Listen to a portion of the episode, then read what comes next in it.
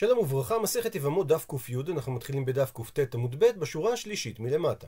ראשית נזכר בשאלת רבי אלעזר את רב, מה הטעם של רבן גמליאל, שאמר שאדם שהיה נשוי לקטנה, ונפלה אחותה הגדולה לפניו לייבום, שאם הקטנה לא רוצה למען מעצמה, אז כשהיא נהיית גדולה, קידושיה הופכים להיות קידושים דאורייתא, ואחותה הגדולה לא צריכה חליצה. וענה לו רב, שרק במידה והיבם באה לאשתו הקטנה אחרי שהיא גדלה לשם קידושין, זה מפקיע את זיקת הייבום שהייתה על אחותה הגדולה. ומקשה על כך הגמרא וסבר רב אי בעל אין אי לא בעל לא? שקידושי קטנה שהיו קידושים מדי רבנן הם הופכים להיות קידושי דאורייתא רק במידה והוא בעל אותה לאחר שהיא התבגרה? והאיתמר, והרי יש מחלוקת המוראים בגמרא במסכת כתובות, קטנה שלא מיענה בבעלה, כך שתוקף הנישואים שלה זה דרבנן, והגדילה כאשר היא עדיין תחתיו, ועמדה ונישאת לאדם אחר. רב אמר אינה צריכה גט משני, ושמואל לעומת זאת אמר צריכה גט משני. הפכנו דף, מה אליו, האם לא מדובר דלא בעל? הבעל הראשון אותה מי שהיא גדלה, ובכל זאת אמר רב שהיא לא צריכה גט מהשני. וזה בוודאי בגלל שחלו קידושים הראשונים כשהיא גדלה. וזה סותר את דברי רב בעמוד הקודם, שאמר שהקידושים לא חלים מדאורייתא, אם לא באה עליה אחרי שגדלה. מתרצת הגמרא, לא תפרש כך, אלא מדובר דבעל. הבעל הראשון אותה אחרי שהגדילה, ולכן היא לא צריכה גט מהשני, שהרי הבעילה שבעל הראשון אחרי שהיא גדלה, סתם לשם קידושים נתכוון, כי הוא יודע היה שאין קידושי קטנה כלום. מקשה הגמרא, אי דבעל, אם מדובר שהבעל הראשון בעל אותה אחרי שהיא גדלה, אז מה הייתה עמדי שמואל? הרי זה ודאי קידושי דאורייתא, ולא חלו הקידושים של השני, ולמה שמואל צריך אותה לקבל גט מהשני? מתרצת הגמרא, כי כסבר שמואל שכל הבועל על דעת קידושין הראשונים הוא בועל. והוא לא מכוון לבעול אותה אחרי שגדלה לשם קידושין, ולכן תוקף הקידושין שלה אליו זה מדי רבנן, וממילא היא צריכה לקבל גט מהשני. מקשה על כך הגמרא, והפליגי בחד הזימנה. והרי רב ושמואל כבר נחלקו בדבר פעם אחת, די יתמר, שכך נאמר במסכת כתובות. קידשה על תנאי וכנסה סתם, שהוא קידש אותה בתנאי שאין עליה נדרים או מומים או שהיא עשתה תואר, וכנס אותה לחופה בסתם, בלי שהוא חזר ופירט את התנאי, ואחר כך כן נמצאו עליה נדרים או מומים או שהוא גילה שהיא לא עשתה תואר. רב אמר שהיא צריכה ממנו גט, ושמואל אמר שאינה צריכה ממנו גט. הוא מבאר את הגמרא. רב אמר שהיא צריכה ממנו גט, שכיוון דנסבה, אחולי אחליה לתנאיה. כיוון שהוא נשא אותה לאישה ולא חזר על התנאי, אז בוודאי שהוא מחל על התנאי, כי אין אדם רוצה שבעילתו תהיה בעילת זנות. ושמואל לעומת זאת אמר שאינה צריכה המנו גט, כי היא לא מקודשת לו, שכל הבועל על דעת קידושים הראשונים הוא בועל.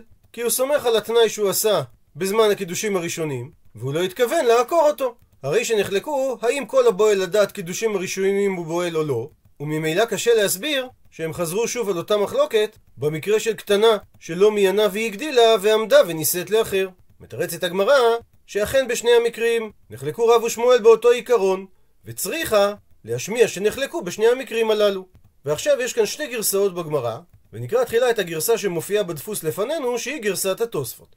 דאי איתמר ההיא, אם היו משמיעים לנו שהם נחלקו רק במקרה שקידשה על תנאי, אז הייתי אומר שבהאי כאמר רב שהיא צריכה ממנו גט, משום דאי קטנה, שהרי יש תנאי בקידושים הראשונים, ובכל זאת, וכיוון דבעל ולא חזר לפני כן על עניין התנאי, אז כנראה שאחלה לתנאי, שהוא מחל על תנאו. אבל בהא, במקרה של הקטנה שהגדילה, אימה, אולי נאמר, שמודה לרב לשמואל, שהוא מסתמך על הקידושים הראשונים, ולא שייך פה עניין של מחילה, כמו שאמר רב במקרה שיש תנאי. ומצד שני, ואי התמרבעה, אם היינו משמיעים את המחלוקת שלהם רק במקרה של הקטנה שהגדילה, אז הייתי אומר, בהך כאמר שמואל, שהוא סומך על הקידושים הראשונים והוא לא מתכוון לקדש אותם מחדש. אבל בהך, במקרה של קידשה על תנאי, אימה מודה לרב. אולי נאמר שהוא מודה לרב, שמזה שהוא לא חזר ופירט את התנאי, זה מראה שהוא מוחל על התנאי, ולכן צריכה להשמיע לנו שבשני המקרים נחלקו רב ושמואל, האם אדם שנשא אישה, בועל אותה על דעת קידושים הראשונים או לא. עד לכאן גרסת תוספות, ומביא הבאח את גרסת רש"י. דאי איתמר בה, אם היינו שונים את המחלוקת לגבי קטנה שלא מיענה, אז היינו אומרים שבהכה אמר רב שהיא לא צריכה גט מהשני משום דלה קטנה שבשונה ממקרה שיש תנאי על הנישואים. ואז חלות הקידושין תלויה בקיום התנאי הרי במקרה של קטנה שהייתה נשואה מדי רבנן אדם יודע שאין קידושים הראשונים כלום בצורה ודאית ולכן ודאי שהוא חזר ובעל לשם קידושין. אבל בהא דאי קטנה אימה מודה לשמואל. אבל במקרה שקידשה על תנאי וכנסה סתם, הייתי אומר שרב מודה לשמואל, שהוא לא מוחל על התנאי, אלא הוא כנס אותה כי הוא סבור שהיא מקיימת את התנאי, אין עליה נדרים, אין בה מומים, יש לה תואר, והיא מתחתנת איתו כי היא קיימה את התנאי שביניהם. ומצד שני, והיא התמרבה ההיא, אם הייתי משמיע את המחלוקת שלהם במקרה של קידשה על תנאי וכנסה סתם, אז הייתי אומר שבהאיכא אמר שמואל שהוא סומך בדעתו על הקידושים הראשונים, וודאי שהתנאי יתקיים. אבל בהא, במקרה של קטנה שהגדילה, אימה מודל אל רב. הייתי חושב ששמואל יודע לרב, שאדם יודע שאין הקידושים הראשונים כלום, ולכן ודאי שחזר ובא לשם קידושין. ולכן צריכה להשמיע לנו שהם אכן נחלקו בשני המקרים. ממשיכה הגמרא ומקשה, ומי אמר רב כי בעל אין, אי לא בעל לא? שרק אם הבעל בעל אותה אחרי שהיא הגדילה, היא תהיה מקודשת בדאורייתא, ואם לא, היא תישאר מקודשת לו רק מדרבנן? והא והרי, ההיא עובדה אותו מעשה, דהא ובנרש, שהייתה עיר מפורסמת בבבל בתקופת התלמוד והגאונים, ובה התקיימה בדור החמישי לאמוראים ישיבת נר שהייתה המשך רציף לישיבת סורה. היא הייתה סמוכה לסורה באזור העיר אל-חלה שנמצאת בימינו בעיראק. על אנשי העיר נרש מסופר שהיו ירודים מבחינה מוסרית. רב פאפה אמר שכולם בה רשעים מגדול ועד קטן וראויים הם לנידוי. רב גידל מסר בשם רב כי בני העיר הם גנבים, והתבטא כי אם נרשעה נשכך, אם בן העיר נשק אותך, מה ניקחך?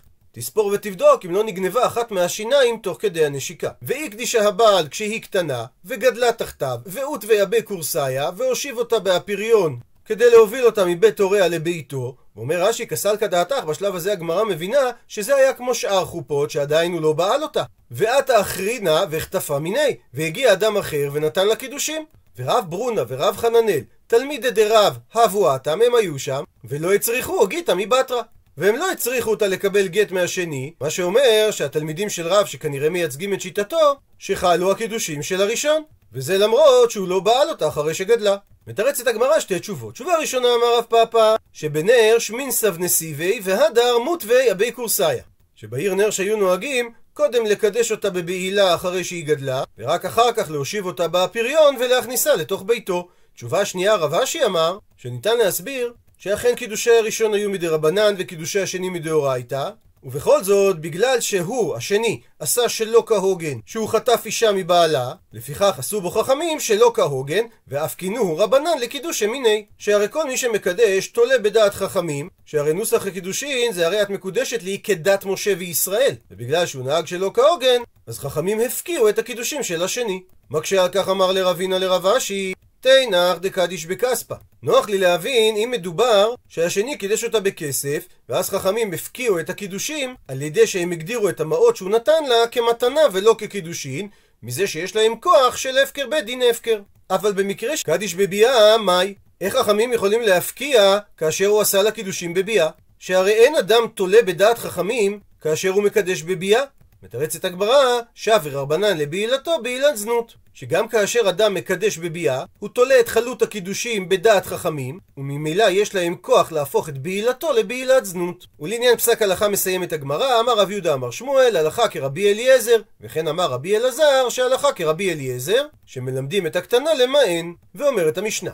מי שהיה נשוי לשתי יתומות קטנות, שהן נוכריות זו לזו, ומת, ביאתה או חליצתה של אחת מהן פותר את צרתה. ומעיר רש"י שכמובן שמדובר על חליצה לאחר שתגדיל, שהרי למדנו בדף קד שחליצת קטנה פסולה.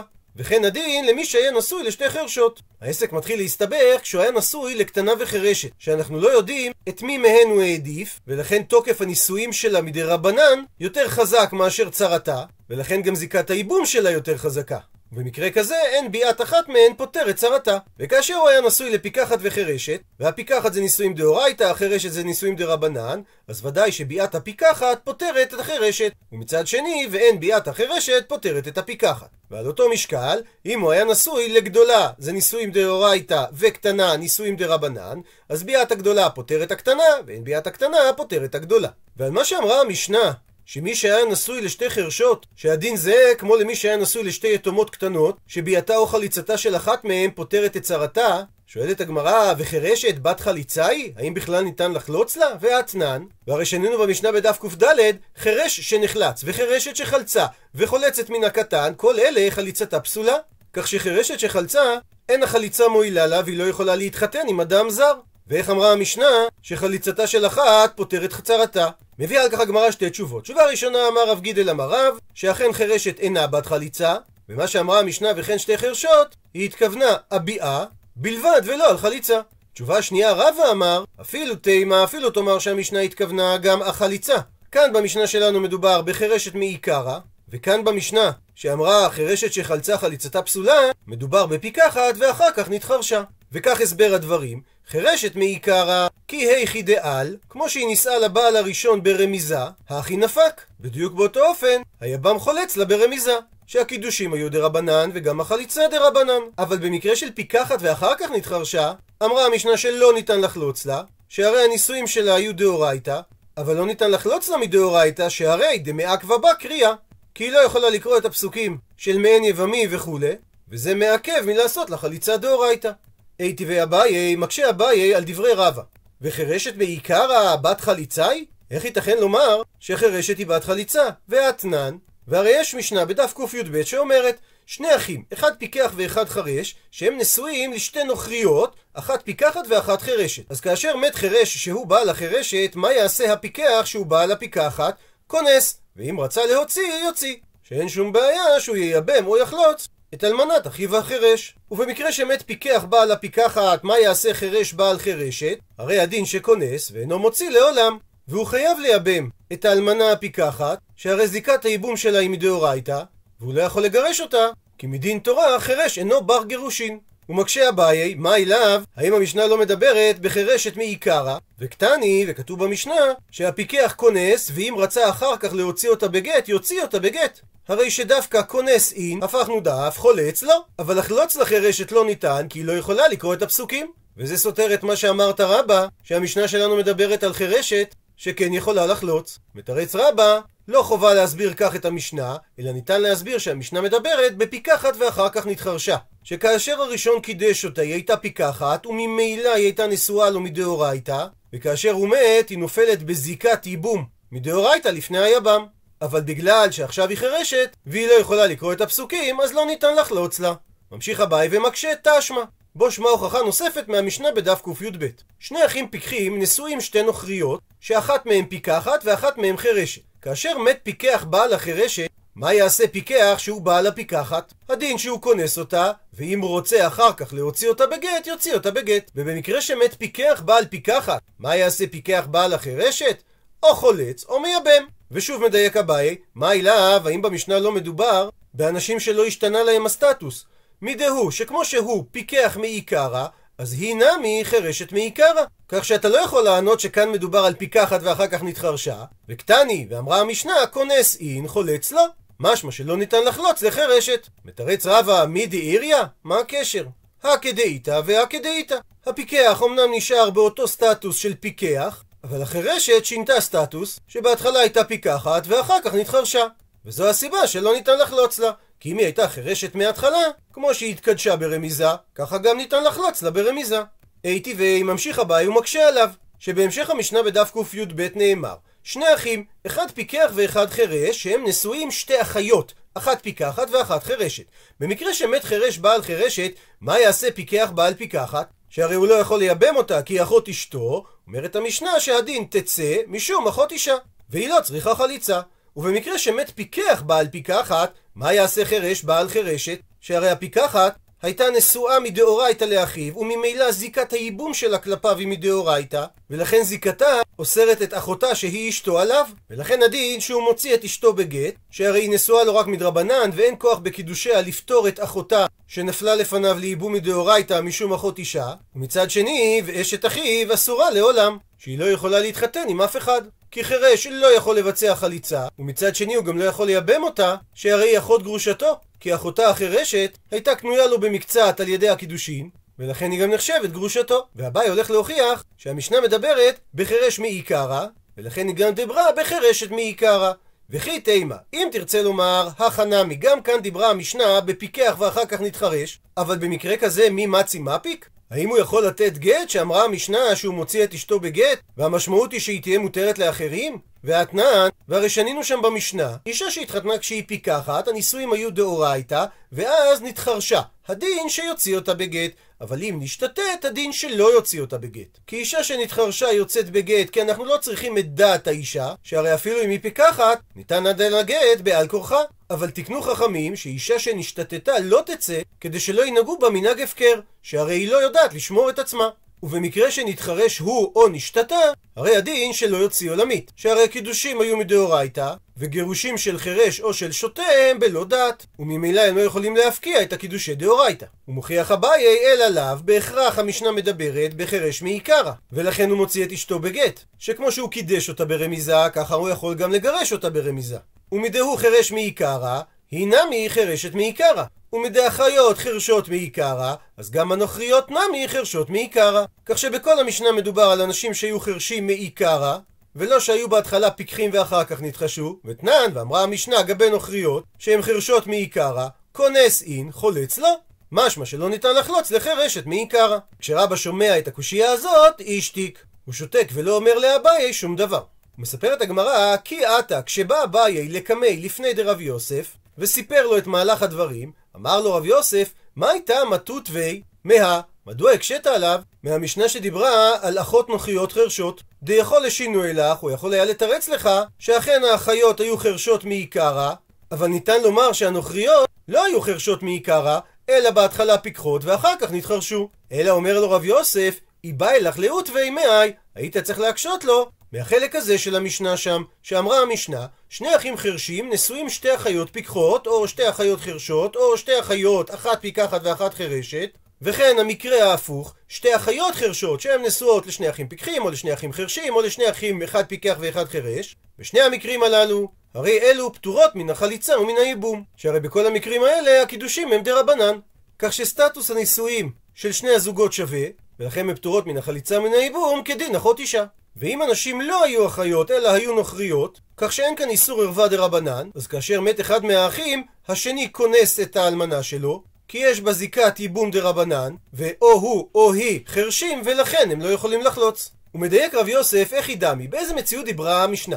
אילם, האם נאמר שמדובר בפיקחים ולבסוף נתחרשו? מי מצי מפקי? האם הם יכולים לגרש בגט? ואתנן, והרי שנינו במשנה, לפי גרסת טבח, נתחרש הוא או נשתתה, לא יוציא עולמית. שהרי עכשיו הוא חירש, שלא שומע ולא מדבר, זאת אומרת שהוא לא מתקשר עם הסביבה, הוא לא בר דעת, והוא לא יכול להפקיע את הקידושים דאורייתא.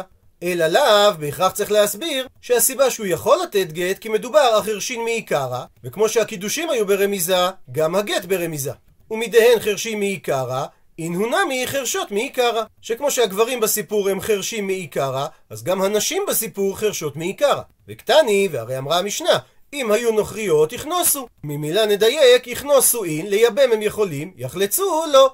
שחרשים בתחילה לא יכולים לבצע חליצה, וממילא טיובתא דרבא. קושייה חזקה על רבא שאמר שחרשים מתחילה כן יכולים לחלוץ. מסיימת הגמרא שאכן טיובתא. ונדחה תשובתו של רבא, כך שלמסקנת הגמרא, חרשים לא יכולים לחלוץ. ציטוט מהמשנה, שאם אדם היה נשוי לקטנה וחירשת, אין ביאת אחת מהם פותרת את צרתה. ואמר על כך רב נחמן, אשכחתי מצאתי לרבד אבר אהבה ולרב חנה חתני, החתן שלו, דייתווי, שהיו יושבים וקמקבו עקבתא בשוקא דפומפדיתא. והיו מקהילים תלמידים סביבם שהיו באים לשמוע דבריהם. או פירוש אחר מביא רש"י שהיו משיבים קושיות זה לזה. ואמרי וכך הם אמרו עד אתנן מה שאמרה המשנה הקטנה וחירשת אין ביאת אחת מהן פותרת צרתה הני מילי אלו הדברים אמורים רק במקרה דנפלה להם מאחיו פיקח דלא ידינן במקרה כזה אי בקטנה ניחא ליה, אי בחירשת ניחא ליה. שלא ידוע לנו את מי מהן נגדיר כאשתו העיקרית, מכוח זה שהיה לו יותר נוח איתה. הוא מפרט את הגמרא. אי בקטנה ניחא ליה, והסיבה שהקטנה נאמר שהייתה יותר נוחה לו, דעתיה לכלל דעה, שהרי כשהיא תגדל, יהיה לדעת. היא, או אולי, בחירשת ניחא ליה, שאומנם אין לדעת, אבל דגדולה היא ובת ביאה היא. שהרי כבר עכשיו היא מתפקדת כאשתו. אבל במקרה שנפלה מאחיו חירש, אז ודאי שברור לנו שאחיו החירש בחירשת ניחא ליה, והיא נקראת אשתו העיקרית, שגם דבת ביאה היא, ולכן היא כבר מתפקדת כאשתו, ובנוסף, ובת מיני היא. וגם שניהם חרשים, היא בת מינו, ולכן הם מבינים אחד את השני. אז במקרה כזה אמרו רבד אבר אהבה ורב חנה, שביאת החירשת תפתור את הקטנה, אבל ביאת הקטנה לא תפתור את החירשת. ואומר רב נחמן, ואמינא לו אנא, ואני אמרתי להם, שאפילו במקרה שנפלה למאחיו חירש, נמי מספקא לי. גם במקרה הזה הסתפק התנא של המשנה, כי ניתן לומר שלמרות שהחירשת הגדולה היא גם בת ביאה וגם בת מיני, אולי בכל זאת העדיף אחיו החירשת הקטנה, שהרי כשהיא תגדל היא תגיע לכלל דעה, והיא תוכל להיות לו לעזר יותר מאשתו החירשת. לכן גם במקרה שהם נפלו מאחיו החירש, אין ביאת אחת מהם פותרת את צרתה. אם כך, כיצד תקנתן? איך נפקיע את זיקת הייבום כדי שהם יוכלו להתחתן? שאמרנו שייבום של אחת לא פותר את צרתה. מצד שני, גם לא ניתן לחלוץ לשניהם שהרי חירשת היא לאו בת חליצה. ואם נאמר שהוא מייבם את החירשת וחולץ לקטנה כשתגדיל, אבל הרי בכך הוא פוסל את החירשת עליו, שהרי נישואיו לחירשת הם מדי רבנן, והם לא דוחים את זיקת הייבום שיש בינו לבין הקטנה. וזה לא כמו חליצה סטנדרטית שבאה אחרי ייבום, שאנחנו אומרים שאין אחרי הייבום כלום והחליצה לא משפיעה עליו. עונה על כך אמר רב חיסדא אמר רב, שתחילה הוא כונס את החירשת, דהיינו מייבם אותה, ובהמשך הוא מוציאה בגט, וקטנה תמתין עד שתגדיל ותחלוץ. והסיבה שהוא חייב לגרש את החירשת, שהרי ברגע שהוא חולץ לקטנה אחרי שהיא הגדילה, זה פוסל עליו את החירשת. כי ביאת החירשת שזה מדרבנן, לא דוחה את זיקת הקטנה שהיא מדאורייתא. עד לכאן דף ק"י.